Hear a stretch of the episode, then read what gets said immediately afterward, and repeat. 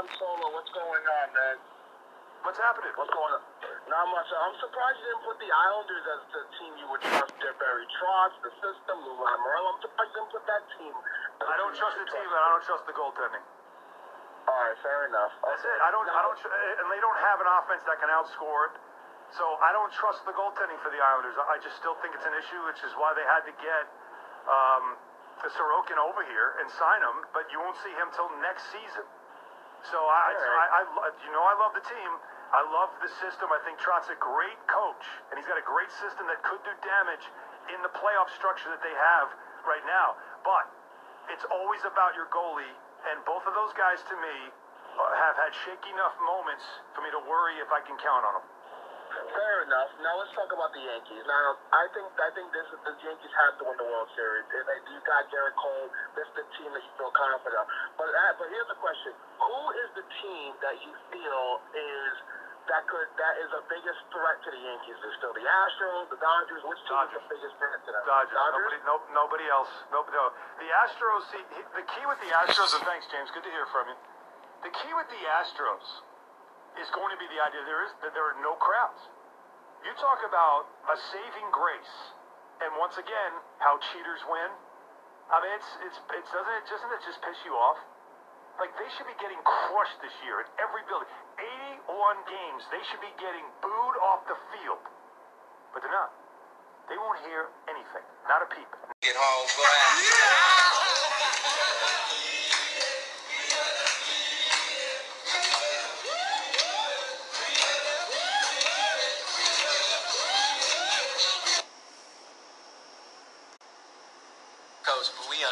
Undefeated home glass.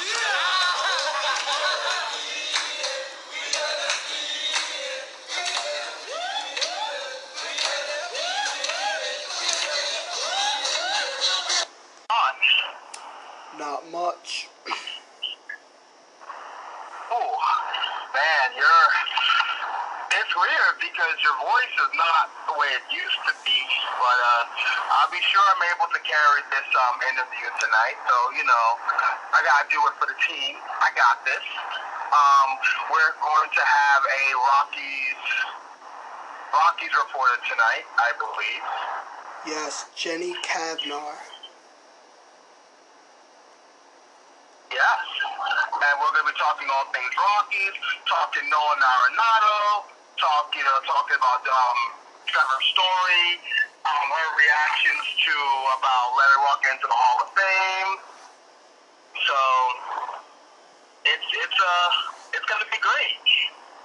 And guys, my apologies. It's just uh, yesterday we was at a friend's barbecue and uh, me and James just kept handing people in beer pong and I got a little too happy. And, and, and I guess I woke up this morning and it was like this. I, I went to bed, it was fine, and then boom. Man, uh, yeah, man, but the only songs we can take is that we the champs and beer pong until we ain't the champs no more. That's, that's just how it is. We the champs till we champs no more. We had a great day off. Unfortunately, um, your voice not 100% um, par.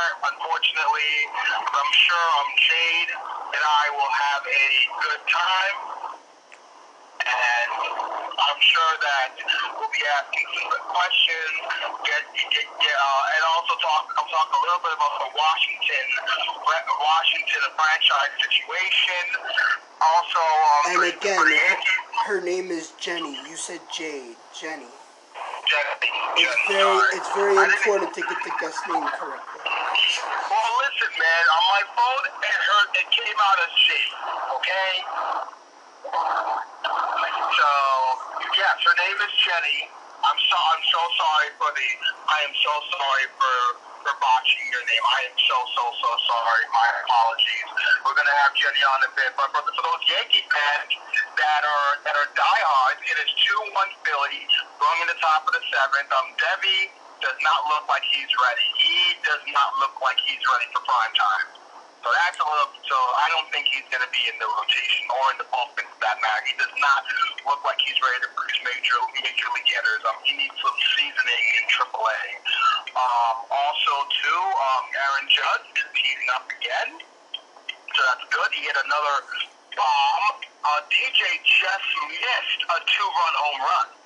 So but uh, but so far after those runs for um after those runs for um from uh what you call it from that that was given up by Debbie um the bullpen has done its job. David has done his job. Um a lot like the bullpen has had um is, is doing a good job of holding um holding things down. So good job Yankees. Um I know it's an exhibition and they'll probably either finish two and one or come back two and three and oh, but the Yankees look like the Yankees look like they are mid-season form. Also, Tauchman and Frazier are now in, so we get so we might get to see some um, some Clint Frazier action. So there's that. Um, yeah. And uh, for the first time today, I heard the Mansplain Baseball Elsewhere podcast. It's ran by three phenomenal Brave fans. And I'm, I'm, I'm in the middle of the second episode. Follow that podcast. Their at on Twitter is Mansplain BB Pod. It's a very good podcast. So make sure y'all check that out. Yeah, that those are really good podcasts. Um, Ash, um, Ashland, um, Ashland runs it, and I believe brings Emily does too. Um, big time Atlanta Braves fans. Yeah, But, you know, Braves like that- Braves Emily, and Braves Marla.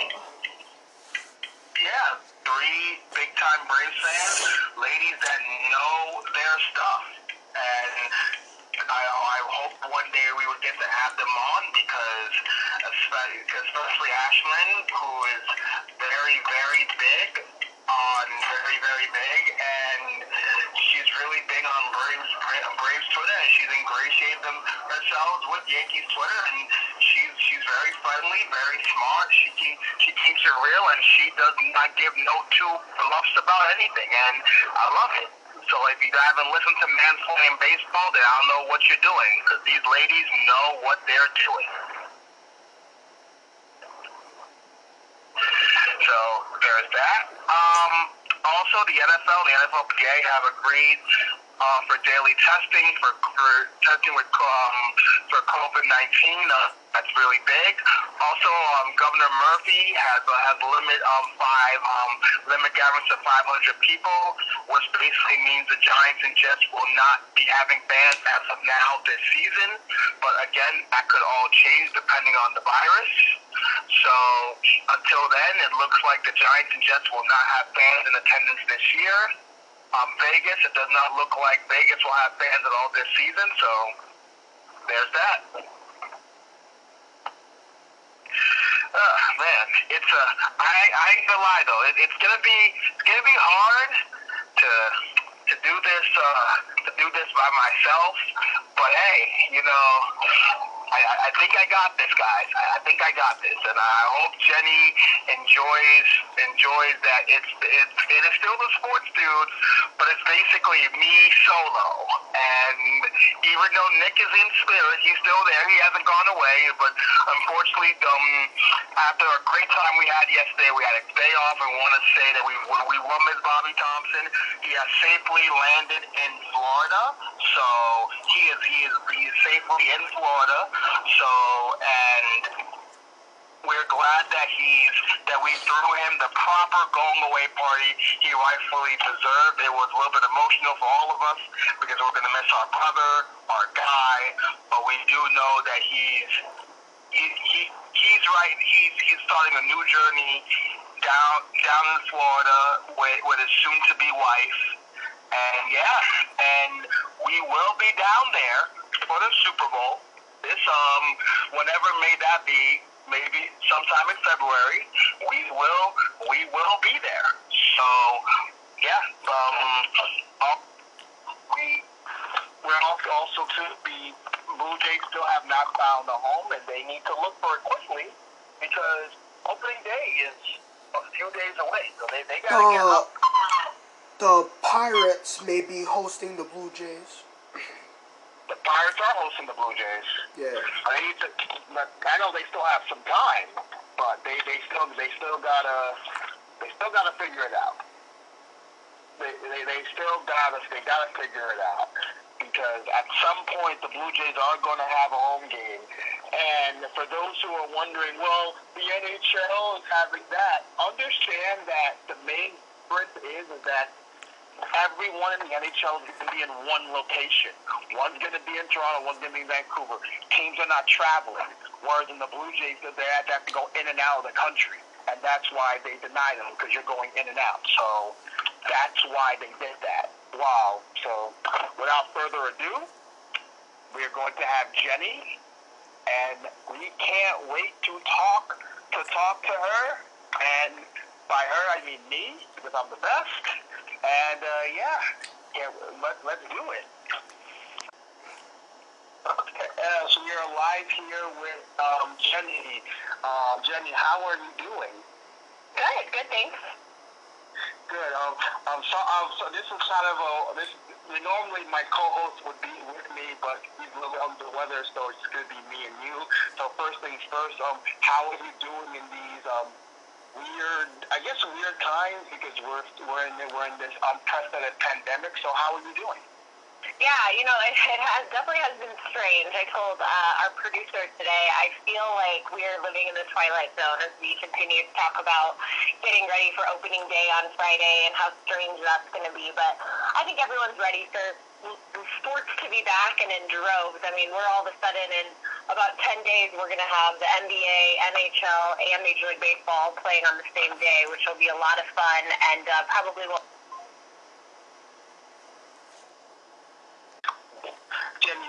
You about the sports nirvana that we're going to have. Yes, yes, exactly. Sports Nirvana is a great way to put it. So you're just talking about, you know, everything coming back. It'll probably overwhelm all of our senses since we haven't uh, been able to watch a ton of live sports as of late. But at the same time, it'll be great. I mean, our family's healthy. I feel very lucky. You know, here in Colorado, our numbers have been pretty steady on the decline in terms of COVID-19. So we feel very safe and protected. And, um, you know, I, I am very hopeful that um, sports will give us a good distraction and hopefully everyone is continuing to mask up and be safe so that we can not only watch sports on TV but eventually hopefully get some uh, fans back in the stands.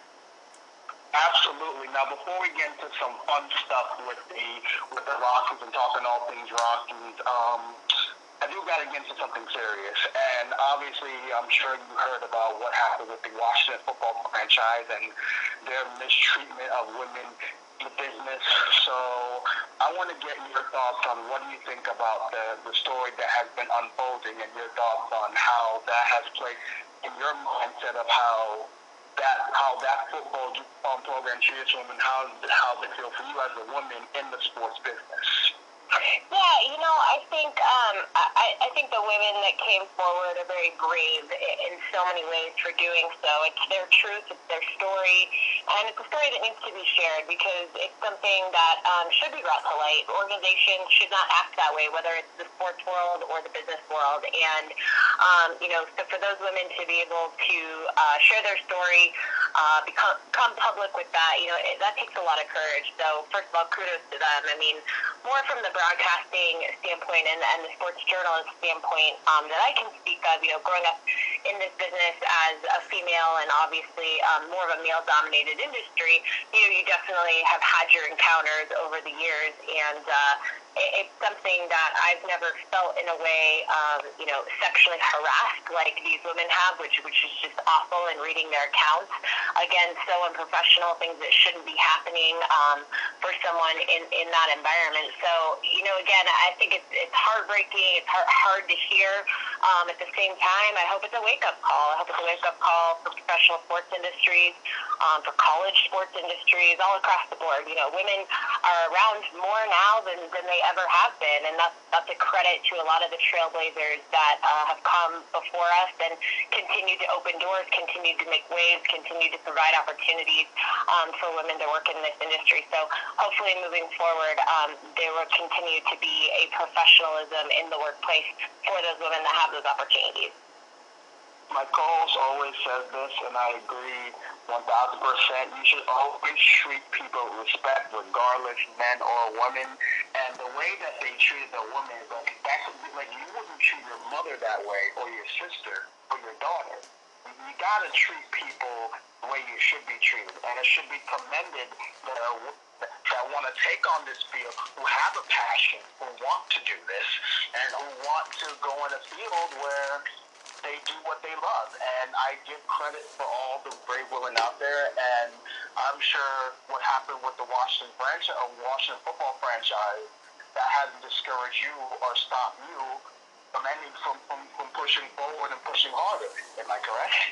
No, you're exactly right. And I think you, you brought up a great point. You said treat people with respect. And at the end of the day, I think for anyone that's a minority in their field, whether it's based on, you know, gender or orientation or race, that's all you ever want to be treated as is a human being. And so I think that's the bottom line of this is, you know, it doesn't matter who you're working with, as you said, male or female. There should be a a baseline respect in uh, any field, but definitely in the sports industry um, to, to treat people kindly and, as you mentioned, treat them the way you would want those other women around you to be treated in their day-to-day lives. So, um, you know, hopefully that that has shed some light. I will say that I have felt very blessed and very supported in my endeavors with my colleagues, and it really does start with with a lot of the men that you work with. I mean, sticking up for you, standing up for you. If they see something, say something. I mean, I've, I've definitely had plenty of um, great men allies, men colleagues that I consider allies in my field as, as I've continued to rise through the ranks who, who have stood up for me in a time when it, felt uncomfortable and it didn't feel right. And so I'm very grateful for, for those men for, um, you know, having some integrity in their world as well to make sure that we're all changing the game. And it's not just about women telling their stories, but it's about men and women coming together to treat each other with respect as people. Uh, yeah, I totally agree. And as a minority myself, because I, I am I am black, and I agree. Like it should be, you should be treated everyone with respect. And I'm blessed that you've had colleagues that have treated you with respect, and you should. It's not just you, but it should be for everyone. And I think this is a lesson to be learned that you need to treat people and be professional in your line of work because it doesn't matter who you are or where you're from or what gender or background is. We all we're all part of the same team. We're all part of one race, which is the human race, and we all need to be treating each other with respect, and that's what it should be. Now, now let's go to something positive. Obviously, you cover the Colorado Rockies. So, what's your thoughts on the upcoming season for the Colorado Rockies? Yeah, you know, I'm excited. I think the fact that we have talked for the last several months about all the possibilities and how baseball would come back and what would it look like, and you know, we finally get some of those rules and is it going to work and how's the testing going? And it just felt like every day you're turning a corner to like, well, is this going to happen? Or well, what if? Or you know, trying to maintain, um, I guess, just be cautiously optimistic, I should say, as we you know head towards this beginning day on July 24th for the Rockies July 23rd, Major League Baseball on Thursday. Um, and now it's here. It is this week. It's going to happen, and I think that's all you know really exciting. I finally took a marker out and wrote in my calendar all the games because I was afraid to do that after the season had been canceled. But um, I did. I put them in ink. They are in ink in my calendar, so hopefully that means they're going to happen. Um, for the Rockies in particular, I think this is going to be one of those seasons that, that could set up very unique for them in terms of the 60 game sprint, it's going to really come down to how you're built. I think pitching is going to be a huge priority for teams that make the postseason. What's your pitching depth like? And also guys that can just get on a hot streak. I mean, for the Rockies, their schedule. Um, in terms of you know everyone gets six days off in a in a 66 day stretch, you're playing 60 games. So when you divide those six off days, it really does not favor the Rockies in any sort of way. They have two early off days in the very first week of the season, and then they just have the gauntlet in August when they play um, 33 games in 34 days, and then uh, three more off days in September. So yeah, I mean that's really where they're going to be challenged, and um, where we'll know the truth for them if they're going to make it or not. But for every team, what I think is so cool is usually in a 160 62-game season, we're starting to look at this time as just coming back from All-Star break. That calendar's about to turn August. You're about to hit the dog days of summer, and you're about to be in a pennant race for some teams, but not every single team. Not all 30 teams are in a pennant race, and it's almost like they're starting out that way. So I think that just makes the matchups and the games um, that much more meaningful and that much more fun. But you know, we've kind of talked about it. I think for every team, it's going to be real interesting. We're going to probably play these these first two weeks in July, or these last two weeks in July, I should say. Almost about 10 days. Get right into August, and I would think by the end of that first week in August, you'll have a really good idea there's going to be a lot of separators, right? Because you're just going to have those teams that start off really hot. You're going to have the teams that start off really cold. And I think for those teams, they're going to get left behind pretty quickly. Um, so I think for any team, you've got to figure out how to make a hot start. And again, for the Rockies in particular, they're starting on the road and they're starting against the AL West and not even within their division. So um, there's a lot of unknowns and a lot of question marks around that for them going into Texas and facing the Rangers out of the gate and then facing Oakland A's. What's what's interesting? What, it's funny that later you said that because that means that the Rockies have no margin for error. They have to get off to a hot start because if you look at your you look at the division that the Rockies are in, you got the Dodgers who are arguably with the Yankees as the two favorites to win the to win the whole thing. You've got a pretty interesting team in San Diego who's upcoming. The Arizona Diamondbacks, the Diamondbacks are kind of like here, and then you also have you, you also have the you have the, you have the Padres, you have the you have Diamondbacks, and you guys. So, so the Giants, yeah. Yeah, it will be interesting. And- And again, I think it, it really comes down to, like I said, I think the pitching depth. And if you want to put a big question mark for Colorado, that's where it would be, is how their bullpen is going to pan out. You know, they went to the playoffs for the first time in franchise history in back-to-back years in 2017 and 18. And then last year, they really had a big fallout. And if you were to dissect a lot of the games, especially a lot of the close games, they were won and lost by the bullpen. And um, they had just previously, two years ago, they had signed one of the largest contract deals uh, for the back, the back end, the back three, and Wade Davis, Bryan Shaw, Jake McGee. Well, they have just within the last couple of days informed Jake McGee and Bryan Shaw that they would not be making this team and have let them go because they just did not perform and they felt like in this final year of their contract for a 60-year season, they had to hand that ball over to someone more reliable, and it's going to have to be a lot of young pitchers. So again, you you pretty much have every guy in your bullpen has major league time, but if you started listing off the names, they might not be names known, you know, around baseball circuits um, just just by hearing the name alone. So it's going to be interesting. It's going to be a year where they could really all make a name for themselves, which is really exciting. And um, I think they're up to the challenge. You have a lot of flamethrowers on the back end, and it's about control, and it's about controlling your heartbeat. You know, I think there's also a pressure that can be added to a 60-game season where it's like if you have one bad outing, especially as a reliever, you're all of a sudden internally like, well, I can't have two bad outings because the leash is really short on these guys, and they're going to have to really dig through that whole pool. So as I mentioned, I think pitching depth is going to become the great equalizer, uh, especially when you dive into the NL West and you start to look at, like you mentioned, the Dodgers, who've won seven consecutive division titles. Uh, their pitching depth is absolutely ridiculous. You have the Padres, who have a lot of young pitching arms, a lot of young talent.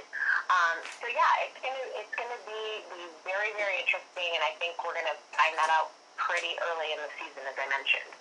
the last three, the last three series the Rockies have are the, the Dodgers, the Giants, and the Diamondbacks. So you want to talk about gauntlet? The Rockies have an uphill uphill to climb. So that that should be very interesting. Now I want to talk about. Now, what I want to talk about is what do you think of Ian Desmond's um, Instagram post and him opting out? What are your thoughts about that? Yeah, I have so much respect for Ian. Um, really gotten to know him the last couple of years since he signed a long-term deal with the Rockies, and um, I I just think it shows the kind of character that he has. Uh, it shows the kind of man that he is, and obviously it's a lot easier from afar to, to look at these decisions and say, well, that guy's made a lot of money in his career. It's a lot easier for him to opt out than, let's say, like a Mookie Betts to opt out, who's heading into free agency this year and isn't on a long-term deal.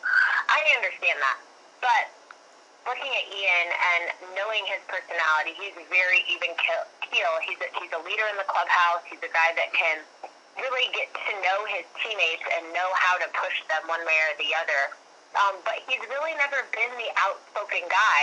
And ever since um, this kind of shutdown period and obviously, um, you know, the, the unrest that we've seen in our country, Ian's been very vocal about civil rights, and he's been very vocal about his own upbringing. And I think it's really cool that he's been able to use his platform um, to spread a message and to really dive into his own feelings and start to share them publicly. And I think between that and being home, he has three boys at home who are very active and very busy, and he has a little daughter, and they have another child on the way.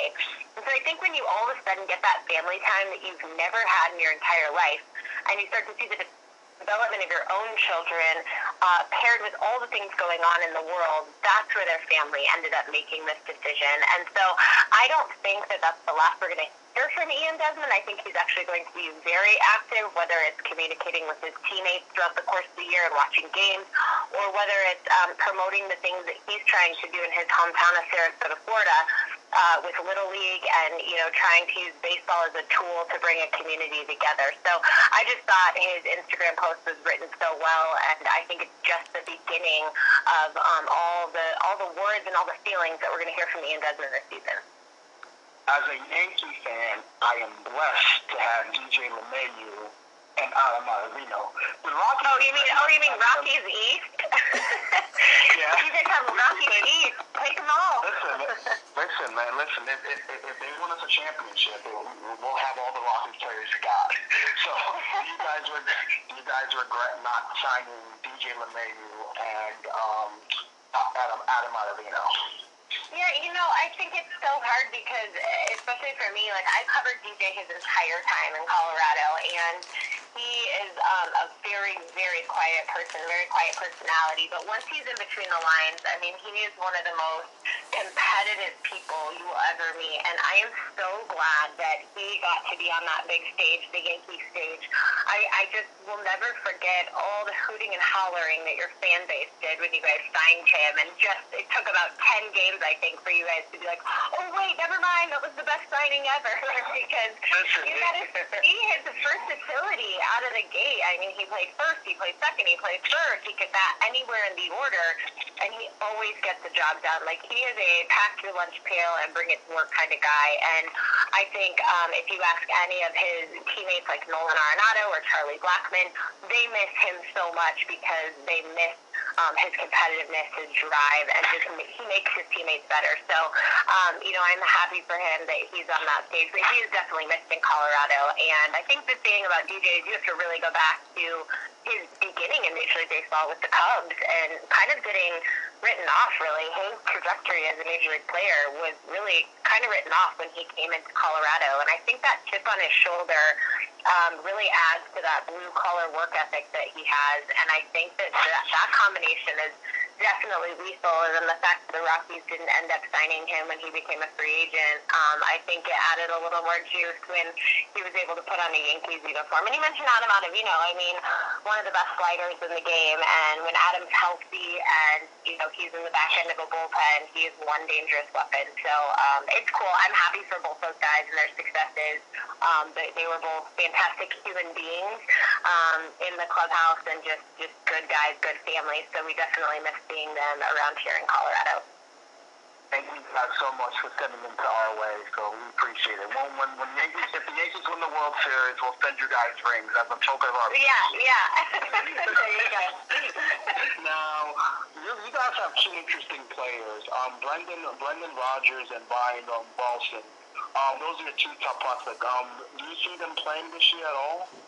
You know, probably not Ryan Rolison, but he definitely got some great time at spring training one, so to speak, and then this summer camp. Um, you never know. I don't want to say it won't happen just because of the fact, again, you don't know how uh, COVID-19 is going to affect the team, how injuries are going to affect the team in a shortened season.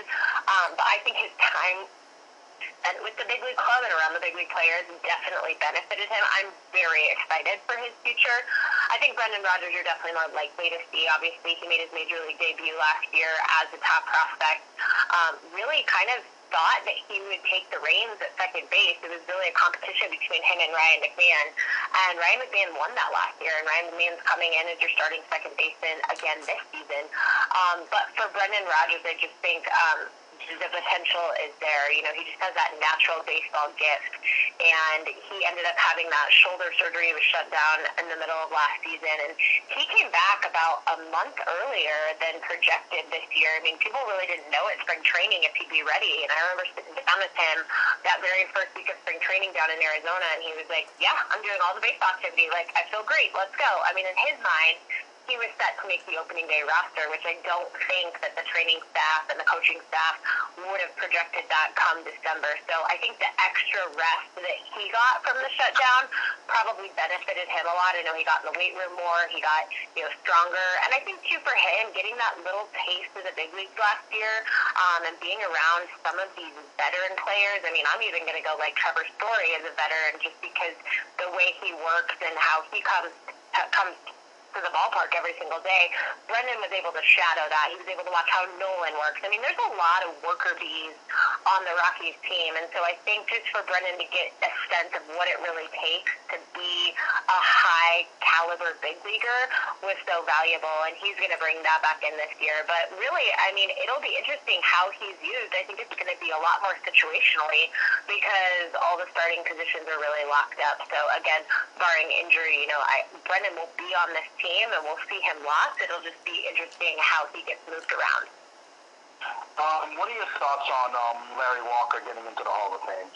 Oh my gosh. As a girl that grew up in Denver, Colorado, and waited the first 11 years of her life for Major League Baseball to come to the city, and then got to see Larry Walker, a true five tool player, do his thing, I am so ecstatic. I mean, the fact it took him all 10 years on the ballot, um, and the way the game, honestly, it's like such a pattern of the way the game has gone with analytics. I think a lot of people, a lot of the baseball writers, um, a couple of the people like promoting for Larry Walker to get in in these final three years, really started to use modern day analytics to match his game up. Because obviously, when you talk about being the first Rocky ever to go into Cooperstown, there's always the black mark of playing at altitude and playing at Coors Field, and for Larry playing pre-humidor. But his numbers really translated to almost any ballpark he was at, and obviously he spent so much time, um, you know, at the Cardinals too. So you're starting to look at like who Larry Walker is and what was his body of work. It was a Hall of Fame body of work, and I mentioned being a five-tool player. It's really rare to find a ton of five-tool players in the game anymore. But when you look back um, his power, his speed, you know, just his arm, his ability, gosh, in right field to throw people out, like he was phenomenal to watch growing up. And so I was very excited. And you know what? I actually am really bummed that you brought it up too, because this was supposed to be of weekend, and I was going. I was set to go to Cooperstown. I actually got the notification on my phone that was like, your flight leaves on Thursday morning, and I was like, oh, no, doesn't. It's not. So it's going to be so hard to wait a whole another year um, to watch Larry get into Cooperstown, but it's also when it happens, it's going to be super special. And um, he is just, he's a great ambassador of the game.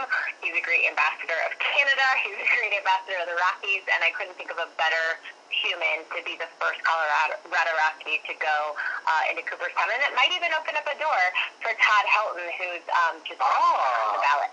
Yeah. I was just about to ask you about Todd Helton. You just kind of just, you know, just led me into that. Big what are your chances of Helton? And yeah, like, yeah. that's segueing the kids. Yeah, I think that is a segue. Uh, I think it's going to be a little more challenging for Todd because, again, his entire 17-year career was in Colorado, and there was some injury down the stretch that really kind of skewed his numbers. But I'm hopeful again that um, the, the modern day analytics will help Todd out. His home run splits are very different than what a Larry Walker's was, um, but I think that I think that Todd will stay on the ballot, and I think we'll see the numbers go up and up. I mean, I'm I'm hopeful that he'll have a chance to get in, but um, again, it's just it's so hard, right? It's so hard to get uh, that final number, and again, having the Colorado mark on you. Um, hopefully, writers start to kind of peel back the layers of what it means, you know, to really play at altitude and, and start to dive deeper into the numbers before they cast their vote. who would you rather have have at the plate? And this is an interesting question. Madison Bumgarner or Mike Hampton? That's a very interesting question. I'm gonna take MadBum all day. That guy is a beast. I mean, I seriously, I will not be surprised if Torey Lovullo DHs Madison Bumgarner in Arizona at some point this season. Now, I have to ask this. Um, obviously, Nolan Arenado is, I obviously not only is the best third baseman in Major League Baseball, he's a top five player. Um, do you think Nolan Arenado's future with the Rockies is certain because there was some rumblings about trade rumors? Um, what's the deal with Nolan right now? You know, there it's really interesting because I think if you would have asked me this question four months ago, five months ago, when we're sitting down in Arizona, I probably would have had a different answer. Um, I think the way this pandemic has gone and, and the cause and effect it's going to have, um, not just on Major League Baseball, but on all professional sports, I don't think it's just going to be 2020. I think we're going to see the trickle down for a couple of years because now when you get into the game of baseball, you're talking about a shortened season, a 60 game season. How are these numbers going to skew free agency? How are these numbers, you know, going to match up? How are teams financially going to be hurt for that long term deal? And so for Nolan, signing an eight year contract uh, with an opt out, a free agency opt out after three years, well, that's coming up after 2021 and maybe the money won't be there for him at that moment in time to say, like, okay, I'm going to go somewhere else. And let me make this very clear. Mm, The money is huge, and Nolan's going to have huge money no matter if he just sticks with the current contract he has with the Rockies or if he chooses to go somewhere else. But money is never going to be the deciding factor for Nolan Arenado. All he wants to do is win.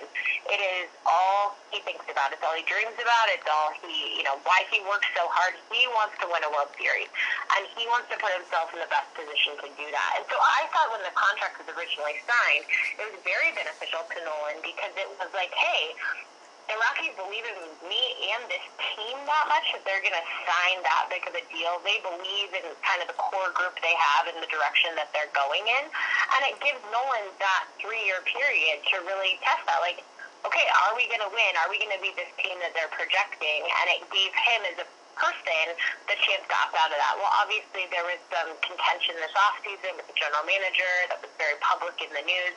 I really do think that this entire pandemic has put a lot of that into perspective, and Nolan probably irritated his friends and family more than anybody because he was just wanting to play baseball the entire time. So the, the second that he was able to ship out here, get to summer camp was probably a good day uh, for all the people closest to him in California that he was driving nuts um, about, you know, just doing dry hacks around the house and pretending he was, you know, swinging and hitting home runs at, at every turn. So I think for Nolan, um, he, he's ready to play more than anyone. And honestly, in a lot of the inter- intra-squad games they've been playing, I mean, Nolan's bat is still on point right now. So hopefully that fire continues as they start the season um, come Friday. But hopefully all of the contention, as I mentioned, is just kind of masked or at least pushed down or pushed away because everyone wants that focus to be on staying safe, staying healthy, and getting this 60-game season in.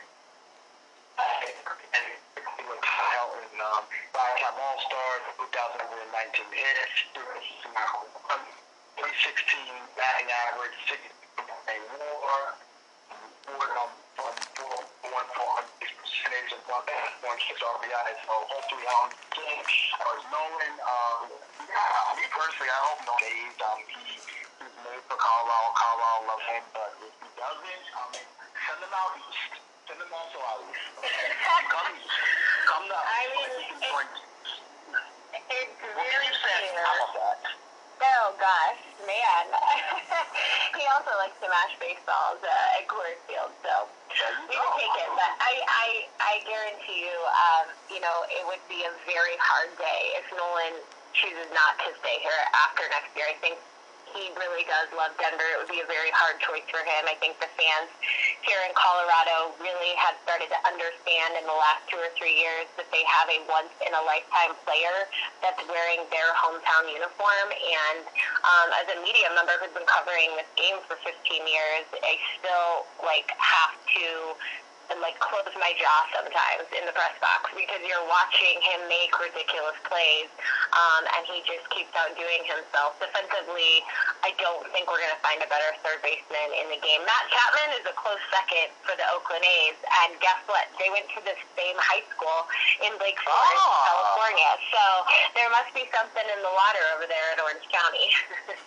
Um, I mean, that, that's an interesting tidbit. Um, also, talk to me about uh, Trevor Story. Um, I, I think Trevor Story is an emerging player. Um, he had, he had a decent season, but um, what are your thoughts on, on Trevor Story's trajectory? Because I know that I believe what his favorite player was Jeter, if I'm not mistaken.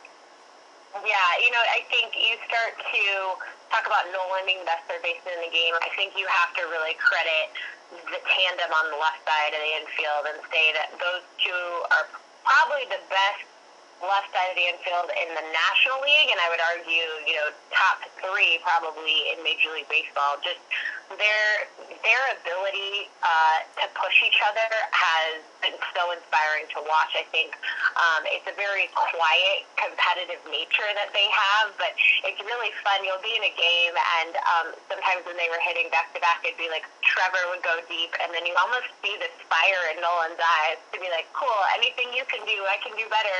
Like here we go, and all of a sudden they get into this rhythm with each other, and it's really fun to watch. It's really fun to watch um, their competitive nature, but they push each other just to be better and better. And I think for Trevor, when he came in to the league, he had such a natural gift, a natural ability, and we saw. He was setting all sorts of rookie records his first week in the big leagues. I think he ended up hitting seven total home runs in that first week. He hit two on opening day when the team opened in Arizona, and then he ended up hitting two again on on the home opener just a week later. So uh, he came in with a lot of firepower and a lot of pop, and his bat is definitely uh, was very impressive out of the gate. I think what really hurt him that rookie year was his strikeout numbers, right? So he started to clean up a little bit of his patience in the zone, and um, I think it, it all kind of came together for him last year. He had such a fantastic year.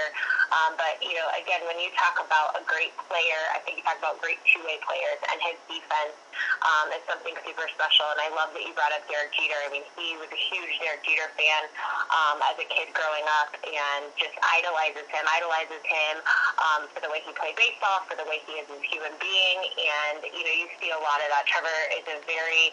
Um, he's just a good guy. He's a good guy in the clubhouse. Everyone likes him. He's a good guy in the community, and I think those things are very valuable, or they're very undervalued, I guess, uh, this day and age. But I think it's very valuable um, when you start to look at all the things he's able to do, and, and just how great he is, also with the media um, and all of those things. But at the end of the day, it's what you do on the field uh, that that will make your name, and I think Trevor is well on his way to being a perennial All Star. Last question before we get to rapid fire. Um, this is more for you. Um, how did you get to where you are today? From you know the hard work, the grind. Like how did you get from starting to where you are right now? Yeah, you know, I think for me, you know, a lot of people ask, like, you know, how did you do it? How did you get there? And I, when I talk to people who want to be sports broadcasters, I'm always like, you have to have a passion. First and foremost, it's very evident um, when you don't know what you're talking about. Like, you have to love sports. You have to grow up in sports. You have to have a passion for them. And so I feel really grateful that was my life growing up. My dad is a Hall of Fame high school baseball coach here in Colorado. And from the day I was born, I was always at the baseball field. Um, I was at his camps in the summer. I was, you know, participating because it was way too boring to just sit on the sidelines. So I was definitely, you could say, a tomboy from the get-go, but um, just learned to fall in love with the strategy of baseball and um, had picked my dad's brain all the time at night. You know, I played sports. I played lacrosse in college at Colorado State, and um, I, I probably knew in high school that I wanted to get into sports broadcasting, and kind of everything I did from that moment on, I tried to make it purposeful towards that track. I did a ton of internships. I met a ton of people. I was networking all the time. Um, I, you know, I definitely took my hits. I, I got hired for a national network right out of college, and they ended up um, over budgeting their college football package. So I was a sideline reporter for a national uh, network for like two games, and then basically got laid off and ended up landing in Flint, Michigan, at a at a TV station there and covering sports, and um, had an opportunity to move to Los Angeles to coach lacrosse at UCLA. So I kind of took a little, um, you know, turn away from sports broadcasting and into coaching for a bit. And I, I feel really lucky. I just happened to land back. Um, through, you know, again through a network of landing an interview with the San Diego Padres in 2007. And for me, the goal was more of always just doing like sidelines for college football or for the NFL, things I had already seen on TV. When I saw women on TV, a lot of it was a football game. Um, I had never really thought about baseball, even though that's how I grew up. And so to just, on a rare chance, get the opportunity to interview for a reporter job at the San Diego Padres, my all my worlds collided. And sitting in that interview, I realized like this would be a dream job for sure. So I spent five years in San Diego and probably would have never left. San Diego is a pretty amazing place uh, to, to live in your 20s and to live in general. Um, and I, and I, had a, I had a ton of fun there, even though I was covering some pretty pretty bad San Diego Padre teams at the time. Um, but our our regional network uh, lost the rights, and it just so happened again through networking and things, I had the opportunity to come home to Colorado. There was an opening here in 2012. And really taking that job then, I had no idea how much, you know, my world would turn. I, I'd end up coming home, getting married. We have a child now. And um, I got a call a Major League Baseball game a couple years ago. And that's kind of added uh, to a new goal of mine, to a new kind of um, path that I never thought would have existed in my history. So um, it's, it's been it's been pretty special to just enjoy the ride and to be able to look back and enjoy it, but also know there's still a lot of work to do moving forward. That's that's dope, and I'm really glad. And all like it, it's it's amazing about your story and the fact that you pushed through and you've had good people helping you out, and it's it's amazing. Now, Jenny, this is where things get interesting. It's Okay. rapid fire. So I'm going to ask you some questions. Oh, Let's do this it. is what rapid fire does. So you know the deal. So I'm going to ask you questions, and you're going to give me answers off the top of your head. So Okay. let's do this. Biggest X factor for the Rockies Um, like as a whole or just one player? as a whole, as a whole, as a whole. Pitching, pitching. Yeah, starting pitching. Um, do the Rockies have a chance to make at least one of the two wild card spots this year? Yes, yes. Who's more likely to win the World Series, the Rockies East, aka Yankees, or the Dodgers? Uh, I'm gonna say Dodgers just because their pitching depth is ridiculous. That's fair. Um, which is one of the who are the Rockies' biggest rivals? For the Rockies' biggest rivals, it's so hard. It's funny you say that because we talk Yeah. about like nat- natural rivals in the American League, and they don't really have one. They float back and forth between the Astros and the Rangers every other year. So there's not a natural rival, so to speak. But I think Arizona, just because of the fact that the Diamondbacks, uh, especially in the last couple of years, the Rockies and Diamondbacks have really been fighting for that wild card spot um, to get into the postseason, and even in 2017 ended up playing each other in the wild card. They share a spring training facility down in Scottsdale, um, and so I, I guess I would have to say the Diamondbacks. It's not the sexy answer, but geographically and uh, again based on proximity, probably the Diamondbacks. Okay. Um, who wins? Who wins the NFL Young? Who wins the NL Cy Young? Oh my gosh, that is so funny. We were just talking about this today. Uh, this I am going to come with a dark horse for you. Are you ready? I'm ready. Walker Buehler from the Los Angeles Dodgers. What a that's a You you can call me back in like three months and be like, wow, wow. Jenny, we're gonna call you back in three months, and we're gonna call you back at the championship parade, you again. uh, uh, two quick ones. Uh, where's the side? oh man, um, I think it's dumb not to say Gerrit Cole, so I'll say Gerrit Cole. And big question. Are we on a collision course for a Rockies East Yankees Dodgers collision course World Series? Okay, sorry, you cut out. What was that last part? Are we in collision course for Yankees Dodgers World Series? I mean, I feel like every question is basically just ending up at that you want it to be the Yankees and the Dodgers. So um, I, I, I think I think that the Yankees fans would love that. I think Dodgers fans would love that, and I think the television rights would love that as well. You get both coasts involved in two storied franchises.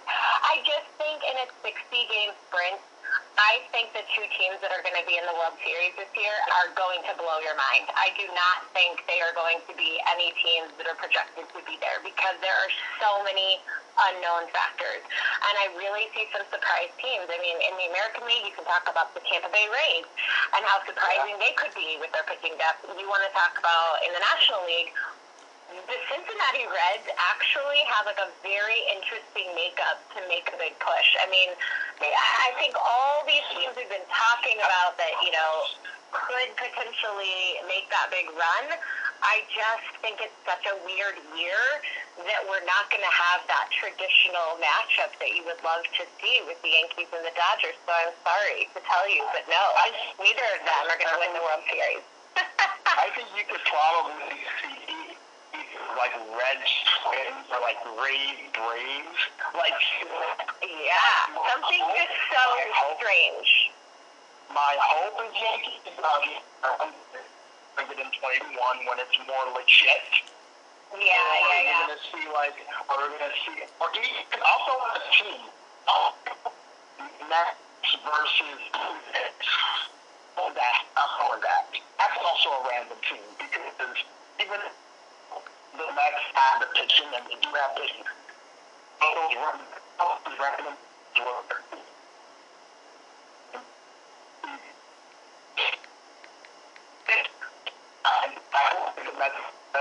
Because let's not forget 2013 beat the Dodgers and the the Dodgers in the postseason. So I think you could still in Mets um, Blue Jays World Series if that ever happens. Yeah.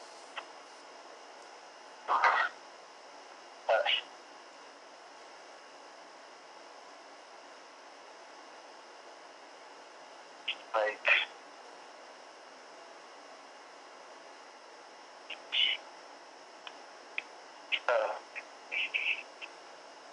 James.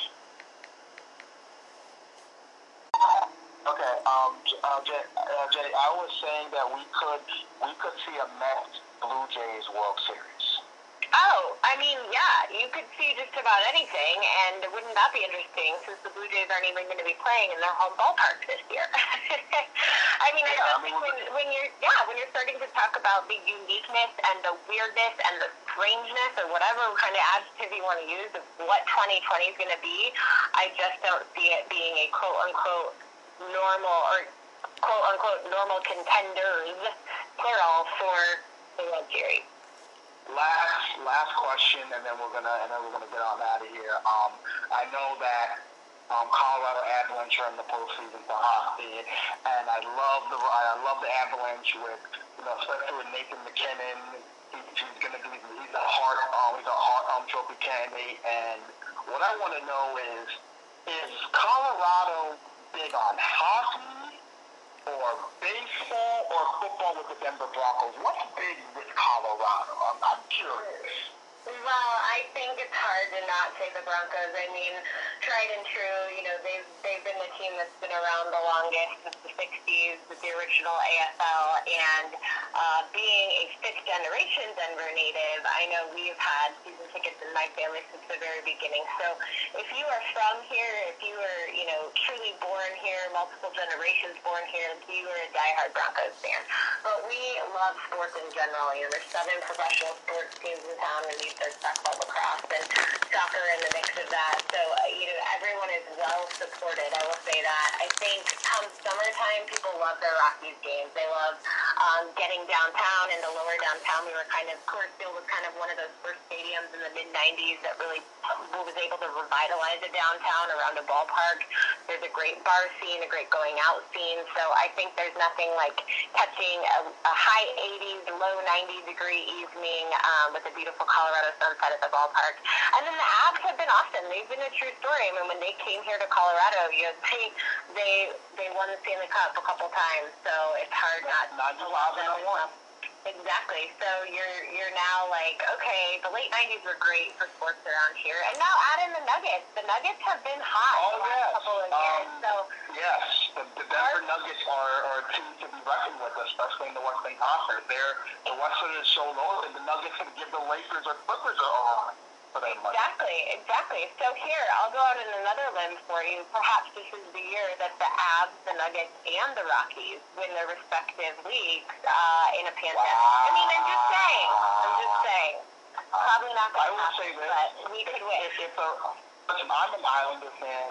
I'm a New York Islander fan, and I don't have any high expectations for the Islanders because we don't have scoring. I'm a Knicks fan, so the Knicks don't even equate to anything of it. Things I got are the Giants who are voting, Yankees, and Colorado happened, if Colorado were to win anything this season where it's kind of funky, where it's like weird. So if Colorado were to win anything, this year, like like like like, Denver, Seahawks won won the Super Bowl. Um, Nuggets win a championship for the first time in their history. Colorado win third bet. Um, and the Rockies win their first ever World Series and their first World Series appearance since 07. I mean, I'll take it. That sounds like a good party. But we need to be out of a pandemic to have it. Well, Jenny, if it were to happen, let it happen today. As always, um, that's all the time we have, and thank you again for coming on. And if your prediction comes true, we will have you back again in a few months. And even then, we'll have you back again, and we'll talk about that Yankees championship. All right. Enjoy live baseball coming up this week. Thank you, Jenny, so much, and thank you for coming on. And I can't wait for live baseball. Have a great night. Yeah, you got it. You too. Well, James, you did a very, very good job, man. I tried. Um, thank you again so much. Um, I wish you could have partaken in this, but I understand you a little bit under the weather. Your voice gets better by tomorrow, so because we do have a guest tomorrow, so hopefully your voice is better. I believe, if I'm not mistaken, we have a restaurant tomorrow, so I think other day you lose your voice, because then this will be another James because I'll be talking to small. So I think another to your voice, give your voice a little grit. Yeah, we're doing wrestling tomorrow, and then after that, we're doing previews with Madison. Are. Um, and I gotta say this, though, um, And and and and how disrespectful are you to not even mention the Nuggets? What's wrong with you? You specifically, you specifically only said Broncos, Rockies, and Avalanche. What's the matter with you, you scumbag? I did that on purpose because They got Nikola Jokic. Respect him. And yeah, but anyways, listen, I don't want to give your voice more pain than it had to be. But we'll uh, wrap things up by saying Yankees and Phillies tied at 2-2. Mike Ford hit a um, hit a home run in the bottom of the ninth. Judge hit a home run. Eight innings in the five, so the Yankees finished best position two. Only one as a pair of the and yeah, that's pretty much it. Um, uh, it's been a great show. Um, if y'all, thank you, Jenny, for on um, helping out with the, job. Um, and you're been a man to you again. Well, well, you will care about the dudes are undefeated and and Nick says leadership. So we ain't the catch no more. We got to get eyes with the out of here. So from the sports dudes, Nick and James, life is civil to five. It's time to say goodbye. Out of here, y'all.